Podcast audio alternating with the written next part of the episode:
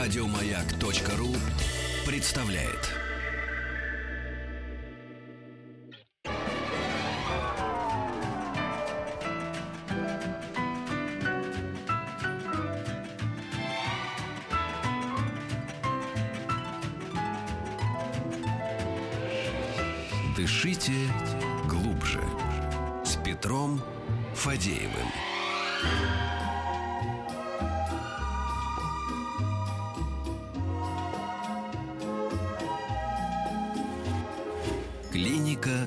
Фадеева. О, как я все приватизировал. Но это не мое решение, да. Но я, приятно, что называют моим именем клинику. Действительно. А клиника у нас широкого профиля, Мгм. и кто угодно у нас может приходить. Я имею в виду не кто угодно, а специалисты все первоклассные, просто из разных э, отраслей медицинской науки. И вот сегодня у нас кандидат медицинских наук, доцент, врач-невролог Ренат Равильевич Богданов. Добрый день. Добрый день. Давайте быстро напомним все возможные средства связи, коих у нас поприбавилось за последнее время. да. Итак, вопросы, или, иначе говоря, очередь в кабинетику вы можете занять при помощи СМС. Если пришлете ваш вопрос на номер 5533, только надо вначале написать слово «Маяк». Можно написать нам в WhatsApp 967-103-5533. 967 103 5533. Ну или в любую из наших групп ВКонтакте. Прекрасно для этого подойдет, например, группа «Радио Маяк», собственно, где сейчас уже появилась специальная страничка, и Да. там будут в комментах все ваши вопросы Обращаться, как мы уже выяснили до эфира с Ренатом Равильевичем, могут почти все, потому что все болезни от нервов, как известно. Да? Ну, ну, почти все. На самом деле, вот вы на- на- в чем в большей степени специализируетесь, вот чтобы людям было понятно, по поводу чего вам э, задавать вопросы. Я больше работаю в сфере экстрапирамидных расстройств, то есть это различные гиперкинезы, э, болезнь Паркинсона. Хотя э, в сферу своей деятельности, учитывая, что я работаю на кафедре, э, широкий спектр неврологических расстройств. Ну, и как скажите, вот какова ваша внутренняя статистика, которую вы ведете в течение своей э, ка- карьеры? Мгм. Больше стали мы как-то дергаться, нервничать и вообще болеть? Или, или, или поспокойнее стал народ? А, Что касается дергаться и нервничать, это все-таки в область э, психотерапии. Да. А, вот. А что касается частоты э, возрастания там, неврологических каких-то расстройств, то улучшается диагностика. И это определяет э, увеличение э, частоты различных нозологических форм различных заболеваний. То есть это не то, чтобы люди стали чаще, эм, значит, Мгм. э, болеть, да, просто мы чаще стали это замечать, да?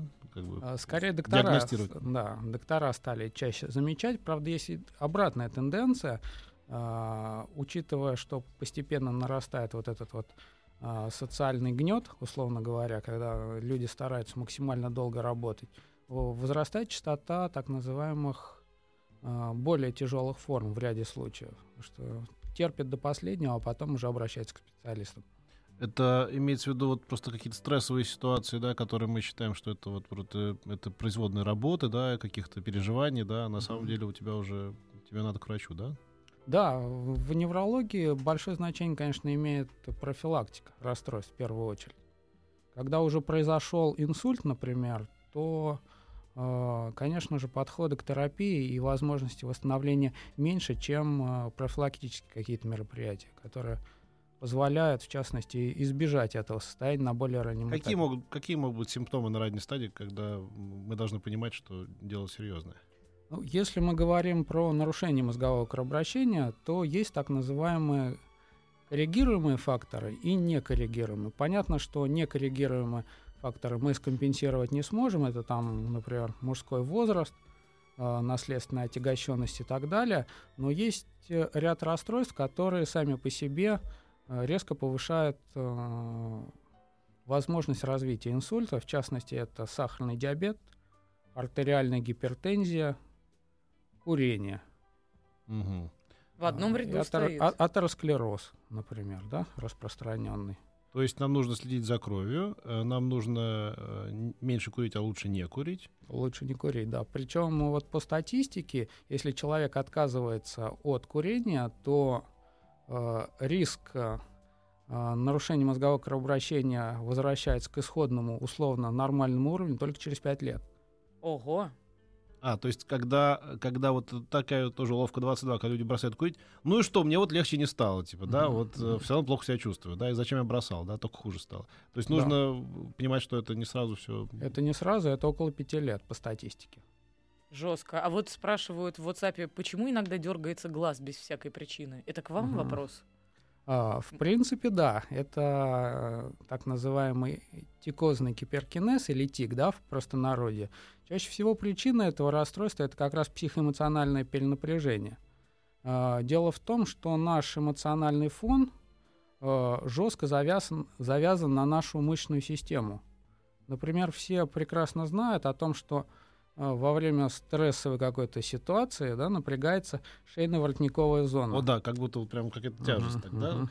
И именно массаж доставляет такое удовольствие, да, после какой-то тяжелой нагрузки. То же самое и вот этот вот э, гиперкинез в виде тика. Чаще всего при психоэмоциональном перенапряжении возможны такие мышечные подергивания века.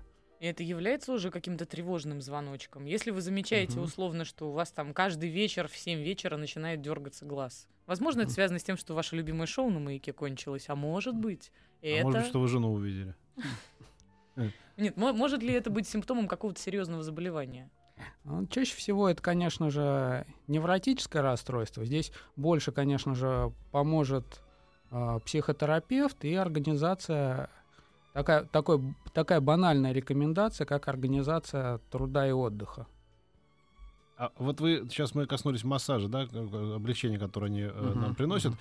Но ведь э, тут тоже можно не переборщить. Некоторые, знаете, начинают массажи делать чуть ли не каждый день. Вот вы как, э, как специалист скажете, ну вообще полезная штука, это мы понимаем, важно найти специалиста, это мы тоже понимаем, Да. квалифицированного. Но вот ка- с какой периодичностью стоит делать вот эти вот общие такие расслабляющие какие-то массажи? Мгм. С- Скорее, массаж обычно прописывается в виде там, 10 процедур традиционно. Там есть деление по массажным единицам, то есть э, каждый массажист определяет вот спектр тех воздействий, которые необходимы в данном случае. Понятно, что организм привыкает к к этому действию, поэтому, конечно же, а- определенный курс, потом должен быть обязательно перерыв.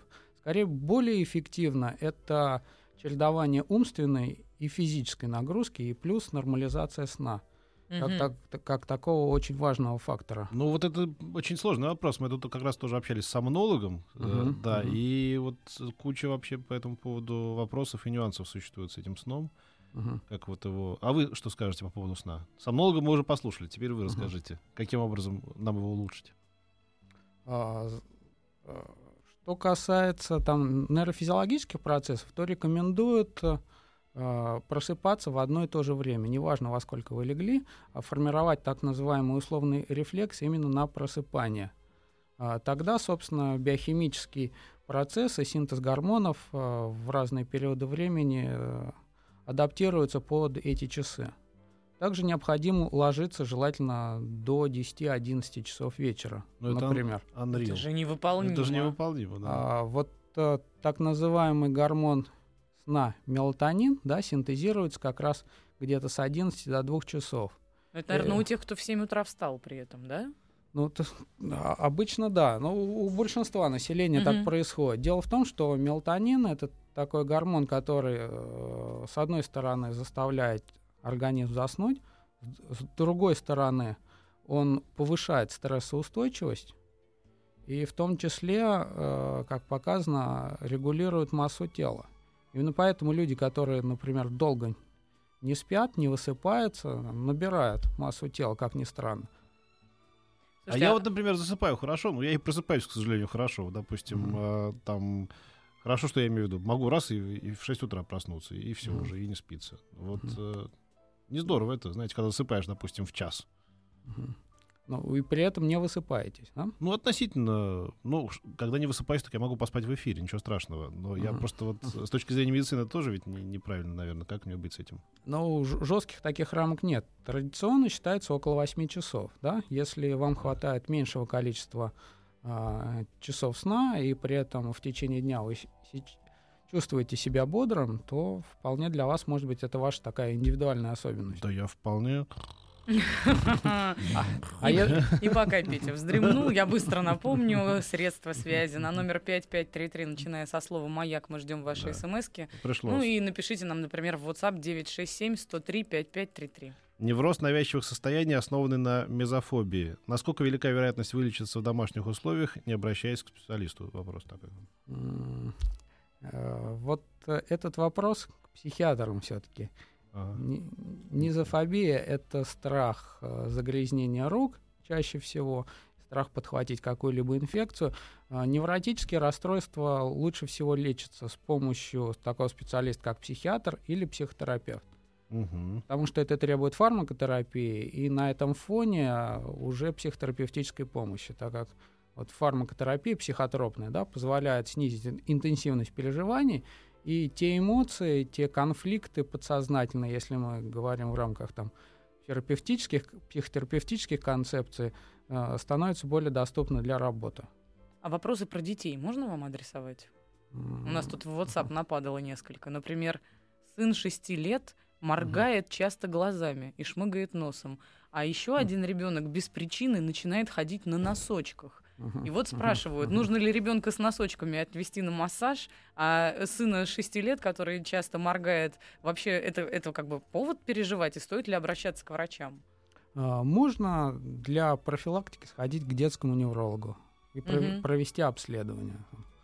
А, Банальный неврологический осмотр с помощью неврологического молоточка даст э, достаточно много информации для специалиста. И вот еще в преддверии начала летнего сезона люди спрашивают, как правильно нужно отдыхать для того, чтобы отдохнуть именно, активно Мгм. или пассивно. Для тех, кто уже измучен своей работой, вот этим Мгм. днем сурка, что выбрать для того, чтобы действительно нервы отдохнули, как мы говорим? Ну вот лежать на пляже или наоборот носиться по горам э, с какими-то там, не знаю, сплавляться по, я не знаю, Или Карь- просто, может Карельским быть, рекам. отчаянно носиться по музеям, потреблять информацию. да-да-да. Ну, здесь в первую очередь основной фактор это перемена места, да? Мгм. переключение сознания на другой режим функционирования. Желательно оторваться, конечно, от реальной действительности рабочей, так называемой. А дальше уже по вашим собственным ощущениям, что вам больше нравится. Потому что э, психотипы различные. Кому-то нравится как раз лежать и жариться на солнышке, а кому-то путешествовать, преодолевать какие-то там горы, реки и так далее. А вам не кажется, вот я хотел э, с, вашей поддержкой выступить, может быть, э, с призывом поменьше информации в себя впускать, то есть, то есть вообще новостей как таковых. Знаете, некоторые а я телевизор не смотрю. То есть Мгм. мне кажется, кажется, что теперь и, и в интернет смотреть не нужно. То есть вообще, чем меньше ты знаешь, то есть, так я скажу, по-настоящему глобальные серьезные новости, которые могут изменить что-то в нашей жизни, в жизни страны, ты все равно узнаешь, до тебя Мгм. их донесут. Ну просто параллельно с этим идет такой поток вот какой-то какого белого шума и серого, что мне кажется, это напрямую э, влияет на нашу вообще на наше нездоровое неврологическое, в том числе, состояние. Или ошибаюсь я? Ну да, огромный поток так называемого информационного мусора, да. При этом э, оно требует, э, при этом этот поток э, захватывает какую-то часть сознания, и, конечно же, чем больше программа открыта по аналогии с компьютером, тем ниже его работоспособность. То есть нужно закрыть вот эти вот лишние окошки, и тогда вы будете более эффективны. В Зимбабве, значит, лев э, катался на скейте. Э, в Англии, значит, там изобрели... Зачем мне все это знать? Ну, то есть, вот, ну, совсем, правда. Мне так кажется, это перегруз какой-то. Хотя считается, что на- там наше подсознание пишет все, да, а, на уровень подкорки, там э, в неврологии это гипоталамус, та структура, где накапливается информация. Нет, а шоры просто, мне кажется, вот как у лошадей нужны такие, знаете, вот надевать, и ты ничего не видишь. Вот. Ну, это, это способ концентрации внимания. А вот, кстати, о внимании. Человек спрашивает на нашем номере WhatsApp 967-103-5533. Зачем ты ухудшение- таким, таким голосом? Не знаю, мне что-то показалось, что это будет забавно. Ухудшение памяти и рассеянность. Это повод Ага. насторожиться? А смотря в каком контексте, тоже нужна консультация специалиста, потому что, с одной стороны, ухудшение памяти и внимания может быть как раз вследствие перегрузки, да, открыто много сразу же параллельных программ, да, Мгм. А с другой стороны, это может быть начало, там, например, когнитивных нарушений, расстройств, или, условно говоря, слабоумия, да, так называемого. Все зависит от контекста, то есть требуется, конечно же, дополнительная консультация, там специфическое тестирование, которое позволяет оценить как раз количественно память, внимание, Мгм. вот эти все моменты. Мы можем как-то тренировать память, э, я не знаю, стихами, не стихами, чем-то вот, э, что... Ну, то есть это помогает или это не имеет значения? Вот э, если у тебя заложено, не дай бог, какой-нибудь там Альцгеймер или что-то еще, то это, это будет независимо от того, как ты в каком-то состоянии держите там сосуды или там нервные клетки свои. Ну, даже с болезнью Альцгеймера, если изначально память тренирована, то дефект наступает позже. Ну, это Именно по- доказано, да, уже, да? Да, и поэтому именно вот один из критериев развития слабоумия, да, проще говоря, э- это именно оценка исходного фона. Обычно беседуют с родственниками, которые говорят, что там вот раньше интеллект был еще выше. Понятно. Вот еще спрашивают, как вы относитесь к медитации с точки зрения исправления невротических проблем? Медитация — это активный, прежде всего, процесс. Он позволяет тренировать в первую очередь внимание свое. Потому что когда человек концентрируется на, там, на свече или на каком-то объекте, а, через какое-то время появляются лишние мысли, которые стараются отвлечь от этого действия. И как раз возвращение внимания вот к исходной этой точке позволяет повышать и развивать именно концентрацию внимания, что повышает потом и эффективность в итоге. Мгм. То есть это технически полезно Да, получается. это, это не вариант а, такого балдения, да, а Мгм. а именно это, если это активный процесс и вариант тренировки, то тогда он дает. У нас просто есть результат. рубрика, посвященная дурацким новостям. И там Мгм. давеча третьего дня как была новость о том, что есть отдельная категория людей, их всего 15% от общего Мгм. числа, но вот для них медитации могут стать действительно катализатором даже паранойи.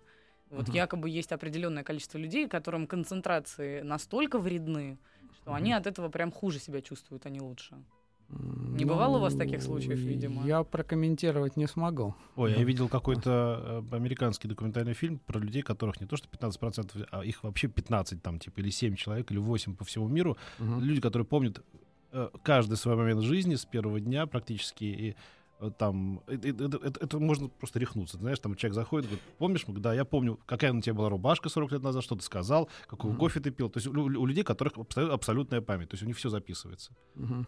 Вы слышали про такие случаи, да? Это... Ну, такие есть. феномены, да. та- такие случаи есть, но иногда вот эти состояния сопровождаются определенными заболеваниями. Ну да, нет, это Поэтому- несчастные поэтому- люди, потому что они вынуждены в себе это держать. Это не то, чтобы им при- пригодилось на работе. Но вот, представляешь, вот такие тоже есть. Я вот хотел прочесть сообщение. У моей мамы был атеросклероз сосудов головного мозга, три инсульта через 4 года и через 2. Как мне узнать, есть ли у меня атеросклероз или нет? От давления принимаю э- энолаприл 5 грамм. Спасибо, Тамара. Миллиграмм. Миллиграмм.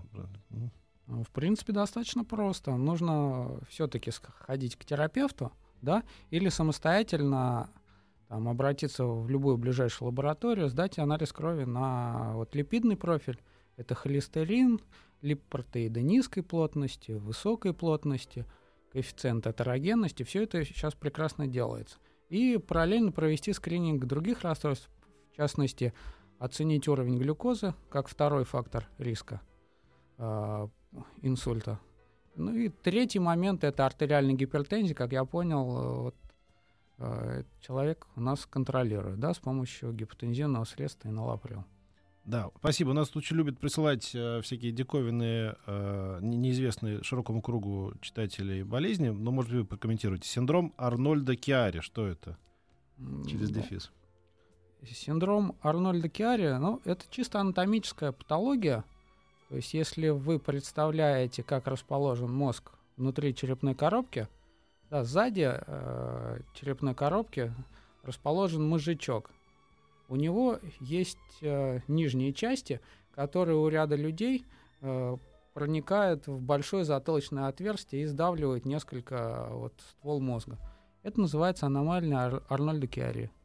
Ре- Мгм. все зависит от степени. В ряде случаев, если этот процесс все-таки давит на ствол мозга или начально, то это, то это требует хирургического вмешательства в первую очередь.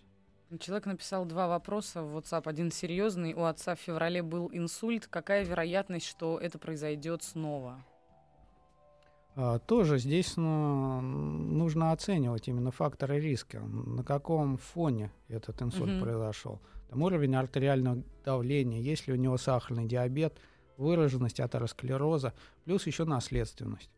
И дурацкий вопрос, но милый. Трезвый не заикаюсь, но стоит выпить стакан пива и начинаю заикаться. Можно ли Мгм. это вылечить или вопрос не к вам?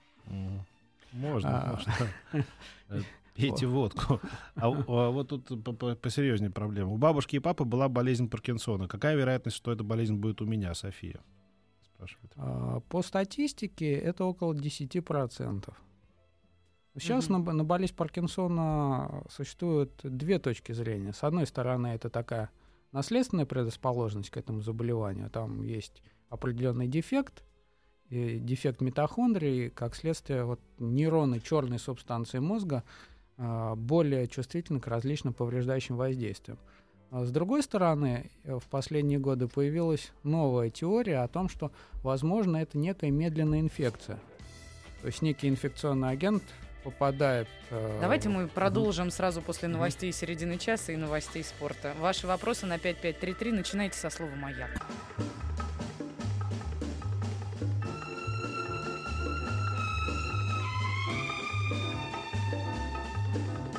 Дышите глубже.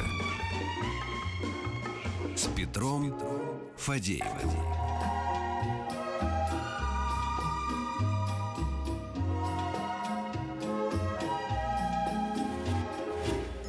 Клиника Фадеева. Фадеев, Фадеев, какой-то культ личности. Многовато, да? Давай выбирай вот это вот э, что-нибудь одно, да. Вот какой демократичный руководитель программы, а? Мгм. Сейчас Главное, задрожа- в эфире все это сейчас от делаешь, восторга чтобы от тебя- все прямо, От да, восторга от тебя даже за- задрожала губа, вот так нижняя тогда. Хорошо, значит, мы возвращаемся к разговору с э, доктором Богдановым, э, говорим о неврологии, и мы э, остановились э, на том, что два взгляда на Паркинсон, у ко- у которого, которым, к сожалению, болеет большое количество людей, и мы видели все тяжелые, вот, наверное, ну не все, но кому-то не, не посчастливилось, мягко говоря, видеть уходы каких-то родственников и знакомых, угасание Мгм. вообще э, человеческих чувств и памяти. Значит, первая версия, что это а, передается по наследству, и вторая версия, как, которую вы сейчас начали озвучивать, что это какая-то инфекция, да? А, Вот да, более традиционная версия это о том, что есть некая наследственная предрасположенность, а дальше уже факторы внешней среды. Другая история, которая сейчас потихоньку начинает обсуждаться, это возможно инфекционный характер заболевания. То есть механизм какой? Некий э, теоретический инфекционный агент попадает в желудочно-кишечный тракт, потом по вагусу достигает ствола мозга и дальше постепенно э, захватывает различные структуры головного мозга. Именно поэтому, как вот согласно этой теории, считается, что вначале появляется там э, вегетативное расстройство. Например, один из ранних признаков там за 7-8 лет до двигательных нарушений это развитие запоров, например. Второе э, окно, так называемое, проникновение да, или поражение, это обонятельная луковица. А, от- отсюда потеря обоняния, один из ранних признаков. Потом э, в рамках немоторных нарушений это, например, депрессивные расстройства, расстройства сна, и только позже появляются первые двигательные нарушения. Вы сейчас говорите совершенно такие революционные вещи. То есть остается только выяснить, откуда этот э, вирус может попасть к нам в желудочно-кишечное или через дыхание, или как это Ну, э- э- это некая теория, да? Вот э, по данным Ну, что-то же, ученых- п- что-то же при- послужило поводом ее развивать, как бы, да? Что-то какие-то есть э, признаки, доказательства, не знаю, есть А, прецеденты? В основе этой теории производилась оценка накопления так называемого патологического белка альфа-синуклеина. И, как показали исследования, э, патологический белок именно так и накапливается. Сначала в структурах ствола, потом средний мозг, потом э, поднимается выше. Именно э, поэтому сейчас весь мир работает на раннюю диагностику болезни Паркинсона. Дело в том, что вот первые двигательные нарушения, которые всем хорошо известны, дрожание, замедленность, скованность, э, появляются тогда, когда уже более две трети нейронов не работают черной субстанции, не выделяют в достаточном количестве дофамин. Э, Учитывая, что ряд лекарственных средств сейчас э, обладает так называемым нозомодифицирующим действием, то есть э, снижает темп прогрессирования, требуется более ранняя диагностика. Весь мир работает в этом направлении, но вот по последним данным, для того, чтобы доказать вот эту инфекционную теорию, нужно сейчас около 15 лет работы. Сейчас так все развивается быстро, что, может быть, это и будет и меньше. Э, Вполне возможно, что что-то Но Ну, это очень любопытно. То, что вы сейчас рассказали, это очень любопытно. Э, понятно, что по запорам, да, и э, по потере обоняния сложно поставить диагноз болезни Паркинсона рано, но сейчас разрабатываются как раз технологии комплексной оценки, то есть по чуть-чуть из разных аспектов. Потеря обоняния, запоры, депрессия, расстройство сна, которые дебютируют еще раньше, лет за 15, например, до двигательных нарушений. Когда человек кричит во сне, например, там, э, разбрасывает конечностями, в том числе повреждая соседа по кровати, это может быть признаком э, уже поражения ствола. Ого. Как вариант мозга. Серьезно. Если у вас есть вопросы на номер 5533, начиная со слова «Маяк», можете их направить или в наш новый WhatsApp 967-103-5533. 967-103-5533. Как помочь бабушке после трех микроинсультов восстановить речь? Э, очень просто. Необходим логопед, который покажет комплекс упражнений и, возможно, занятия как с логопедом, так и потом в домашних условиях. Разработана специальная технология для восстановления речи. Доброго вечера. Глаза непроизвольно делают движение влево-вправо с периодичностью один раз в один-два дня. Это нервы? Если это непроизвольно, здесь, конечно же, необходима консультация невролога. Угу. Потому что, возможно, и другие причины. И вот еще спрашивают ломан, ломота в плечевых суставах. Четыре месяца, угу. дискомфорт и ночью, и днем. Что это может быть? Ну, здесь необходимо также обследование. Начать нужно с травматолога, конечно же. Угу. Вам там проведут рентгенографии суставов, а дальше уже работать, исходя из полученных результатов. Второе направление – это аутоиммунные различные заболевания, которые, ну, типа ревматоидного артрита и так далее. И здесь э, требуются другие специалисты, терапевтические специальности. Вот сообщение. Стала правая ступня вилять. Мне 44 года. У брата совсем подвисает в 20 лет. Это связки состарились или нерв отмирает? Лечить, тренировать? Здесь тоже несколько вариантов. Да? Есть э, наследственные заболевания, которые поражают периферические нервы. Но обычно это носит симметричный характер. Второй вариант наиболее частый это, например, радикулопатия, поражение корешков нервов, да, и что приводит к нарушению движения в стопе. Конечно же, нужна консультация невролога в первую очередь. У меня шум в левом ухе. На КТ изменения в шейном отделе. Грыжи 3,2 и 4,8 мм. Лекарства, массаж, физиотерапия не помогают. Можно ли излечиться? Людмила спрашивает. Шум в ухе обычно носит такой, условно говоря, сосудистый характер. Конечно же, нужно дополнительное обследование. Ситуации, когда я по-настоящему взбешен, а надо говорить спокойно, мимика носогубного треугольника мне не подвластна. Получаются неконтролируемые гримасы. Побороть это я не могу. Как от этого избавиться? Подобное было и у моего отца, и у моей дочери тоже есть. Угу. Но в случае неконтролируемых эмоций вообще мимика призвана выражать эмоции, да, у нас у всех. Если это не поддается контролю, конечно же, можно пообщаться с неврологом, и я думаю, в этом случае еще с, псих, с психотерапевтом. С другой стороны, это же нормально, когда вот говорят, он с перекошенным лицом, да, вот он взбесился, да, да, да. Ну, конечно, перекашивает лицо от того, что вы все вы в, в бешенстве. Да, эмоции, они выключают сознание на время, и мы не контр... можем не контролировать какое-то время свои двигательные акты. Поэтому мы начинаем размахивать руками, да, э, там, э, вот брызгать слюной, повышать голос. Ну, правда, если мы потом не помним о, э, об этой ситуации, то требуется, конечно, консультация специалиста. Да, это не здорово. Вот болит тут... ухо. Да. Лор сказал, что все в порядке. Ухо болит не часто, но периодически. И сказал, что нужно идти к неврологу. Но мне идти страшно, потому что не знаю, что это может быть. От чего но... может болеть с неврологической точки зрения ухо? А, там тоже вариантов, к сожалению или к счастью, много.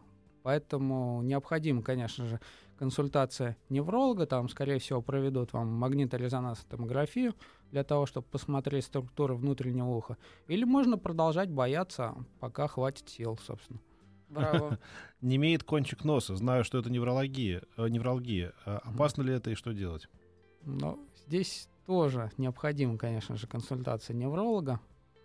А не имеет быть, кончик носа, и, как и это пси, ощутить? И, и психотерапевта, ну, скорее всего. Да. Да, но вначале, конечно, нужно исключать органическую патологию, потому что любые невротические так называемые расстройства это диагноз все-таки исключение, да?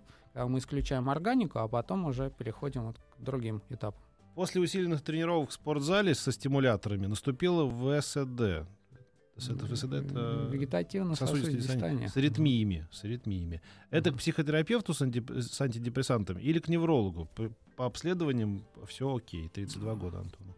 А, 32 года, да? Потому что в молодом возрасте обычно, если люди ходят в спортзал, то мышечная система растет быстрее, чем мышцы сердца, да, и как следствие здесь могут быть такие расстройства. То есть оно не, не успевает Да. обслуживать. Да, не успевает обслуживать огромную мышечную массу, тем более если это на стероидах. Э, Возможно такой вариант даже в 32 года, поэтому нужно, конечно же, прежде всего обратиться к кардиологу. Мгм. Это, кстати, вообще всем э, качкам на заметку. То есть вы -то, там решили, что вы так с девочкой договорились, что вы накачаетесь, но вы сердцем-то пока не поговорили, да? Оно вообще на другие объемы рассчитывало свою жизнедеятельность. А- особенно если это стимулируется с помощью каких-то препаратов. Да. А мы знаем, что без этого дела у них редко обходится. Подскажите, с детства временами крутит ноги. Сейчас мне 32 года, но до сих пор временами прям по 5-6 раз в месяц крутит ноги по вечерам. Уснуть получается только если намочить их холодной или ледяной воде. Подскажите, что это может быть и как мне с ним справиться? Ну, Это, кстати, достаточно частая проблема, о которой мало кто знает. Это так называемый синдром беспокойных ног.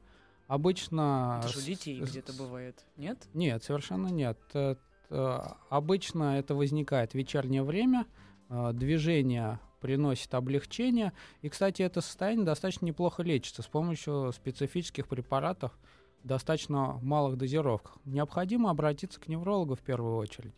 Что это такой дофамин-зависимый механизм, если мы восполняем дефицит дофамина, э, человек прекрасно спит после этого. Какие препараты можно принимать мужчине в 71 год? Снижается концентрация внимания за рулем. Э, Спрашивает Ольга, ну, видимо, для кого-то из родственников. А, Сложный вопрос. Нужно, конечно же, сначала обследоваться, да, уровень глюкозы оценить все-таки, липидный профиль, а потом уже прибегать к тем препаратам, которые э, применяются для коррекции внимания.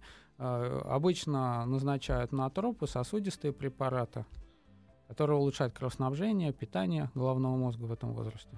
далее. Напомню, средства связи. На номер 5533, начиная со слова «Маяк», вы пишете смс -ки. Если вы сейчас около компьютера ВКонтакте, пожалуйста, группа «Радио Маяк» вам в помощь. И наш WhatsApp 967-103-5533. 967-103-5533. Вот я не знаю, это э, человек решил просто, так сказать, э, о реальной проблеме сообщить или просто э, из таких э, случаев из медицинской практики. Во время сна глаза открыты. Ну, мы слышали, что такие случаи возможны, да? Вот э, Мгм.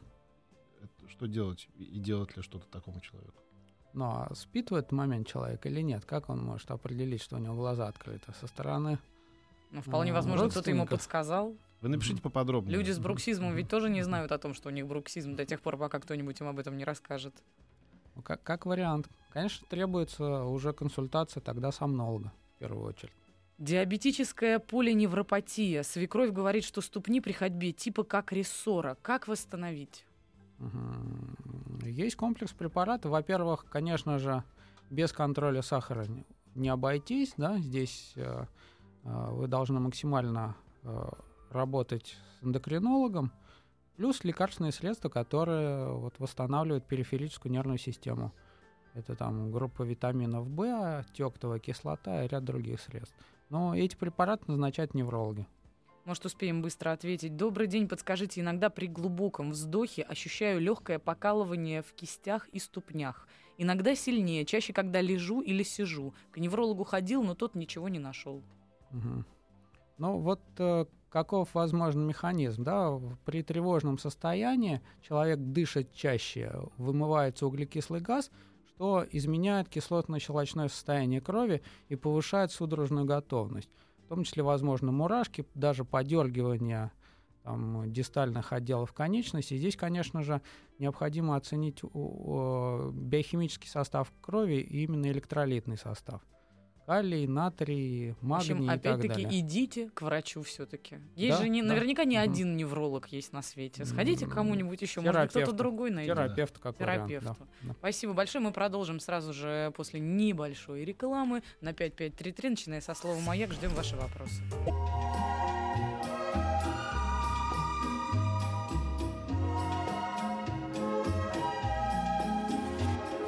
Клиника Фадеева. Мы продолжаем беседу. У нас в гостях кандидат медицинских наук, доцент, врач-невролог Ренат Равильевич Богданов. Мы продолжаем принимать ваши вопросы на 5533, начиная со слова «Маяк» или в WhatsApp 967-103-5533. Вот, например, зуд под левой лопаткой и в позвоночнике, под лопатками. Такое ощущение, что под кожей кто-то шевелится. Это позвоночник? Может это быть связано с существующим хроническим колитом? Спрашивает человек. Но связать с существующим хроническим колитом вот сразу не смогу. А, а что касается ощущения таких червячков под кожей, да, э, требуется консультация невролога, потому что есть ряд заболеваний, которые сопровождаются так называемыми миоклониями, Мгм. в том числе и подкожными, которые можно стимулировать, там, нанеся по- похлопав по коже, это провоцирует, но это требует, конечно же, консультации специалиста, потому что достаточно серьезные заболевания сопровождаются этой патологией. Сильно не имеют кисти рук при езде на велосипеде и за рулем авто. Спрашивает Мгм. нас человек. А, Скорее всего, здесь неудобное вынужденное положение кистей рук, да, а, синдром так называемого запястного канала. Дело в том, что вот эти периферические нервы идут в запястном канале, это вот на сгибе кисти, да. А, Здесь, конечно же, необходимо тоже обратиться к неврологу, посмотреть, действительно это так или нет, и вам назначат определенную терапию. Скажите, пожалуйста, можно ли ходить без головного убора после пореза лицевого нерва? Прошел уже год. Но если у вас все восстановилось, можно, конечно же, ходить без головного убора. Иногда несколько дней не могу вздохнуть полной грудью. Знакомая, видимо, для многих ситуация такая. Тяжесть. А, ну, часто ощущение нехватки воздуха да, характерно для а, двух состояний. Если мы берем органическую патологию, это, например, может быть э, м, терапевтическая патология в виде, бронхиальной астмы, как наиболее тяжелый вариант. Если мы берем неврологическую патологию, то это может быть э, банальное тревожное расстройство, которое требует определенного там, вмешательства, в том числе психотерапевтического. Мгм.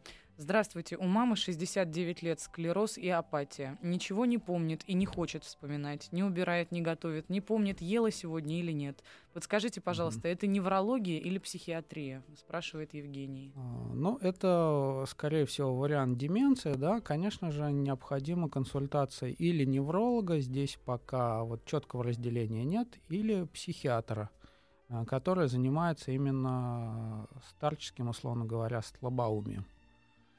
А, Существует так называемая лаборатория памяти, которая специализированно этим занимается, и отдельные психиатрические учреждения, которые тоже занимаются когнитивными нарушениями в позднем возрасте. Ну вот тут настойчивое сообщение. э, ну, я надеюсь, что это не, не- не шутка. Значит, добрый вечер. Стала путать слова. Вместо хлеба могу сказать брюки. Что это? 35 лет. Мгм. Ну, здесь опять-таки надо с вами побеседовать. Мгм. Вот, кстати, еще к разговору о вот такого рода нарушениях спрашивали, не придумали ли новый способ лечения синдрома Туретта. Пока все на том же уровне. Мгм. А что это такое? Это специфическое такое расстройство, при котором наряду с неврологическими нарушениями при синдроме Туретта человек выкрикивает определенные слова, обычно социально неприемлемые. То есть есть некое еще подсознательное эмоциональное отношение, потому что проблема достаточно сложная. С одной стороны, там связывают с нарушением функционирования отдельных участков коры головного мозга. Есть теория о том, что и определенные психологические компоненты участвуют в этом. То Ну, есть к это тре- несчастью, требует специфического нового не лечения. придумано пока в лечении. Да, потому что патология именно непонятна до конца. Спасибо даже за то, что на что вы успели ответить сегодня. Э, Хотя, мы- честное слово, это даже не половина. Да, да, да, тем более с этим свосвапом. Ну, я думаю, что у нас еще будет возможность поговорить. э, И э, м, идите к доктору, как мы уже все говорим в конце каждой программы. Э, Если хоть кого-то мы сподвигли на это с Ренатом Равильевичем Богдановым, то большое спасибо ему в первую очередь. Спасибо вам. Ну а всем, кто сейчас задает повторные вопросы, я хочу сказать, вы можете переслушать этот час на сайте радиомаяк.ру в подкастах. Зайдите, переслушайте и не задавайтесь больше. Будьте здоровы, до завтра. Кто до завтра? Когда?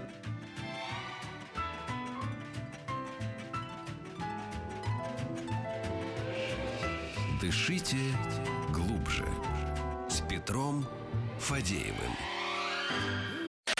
Еще больше подкастов на радиомаяк.ру.